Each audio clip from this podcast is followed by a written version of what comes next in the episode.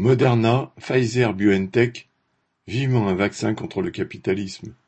Le fabricant de vaccins Moderna porte plainte contre son concurrent Pfizer-BioNTech qui l'accuse de lui avoir volé la technologie de l'ARN messager pour produire ses vaccins contre le Covid-19. De son côté, Moderna est lui-même accusé d'avoir emprunté, entre guillemets, ladite technologie à des laboratoires plus petits. L'histoire n'est pas nouvelle. Les recherches sur l'ARN messager qui ont permis de mettre au point très vite le vaccin contre le Covid-19 en 2020 ont duré plus de trente années. Elles ont été jalonnées de nombreuses histoires de concurrence, de gros sous, de course à la rentabilité de la part des laboratoires, en fait des investisseurs financiers.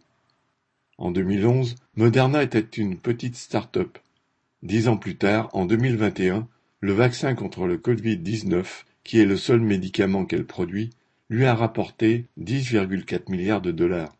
C'est que, entre-temps, des milliards de dollars ont été levés auprès d'investisseurs sur la base des extraordinaires espoirs financiers soulevés par ce que promettent les ARN messagers.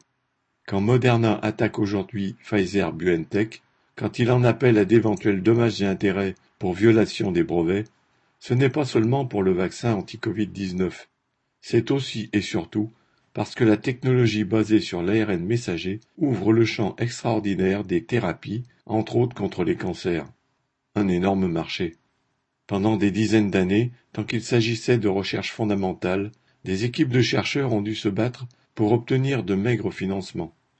Depuis que leurs travaux ouvrent les possibilités de formidables gains, la concurrence et la guerre entre les labos se mènent à coups de milliards et de procès. Quelle perte de temps dans la lutte contre les maladies quelle absurdité. Sophie Gargan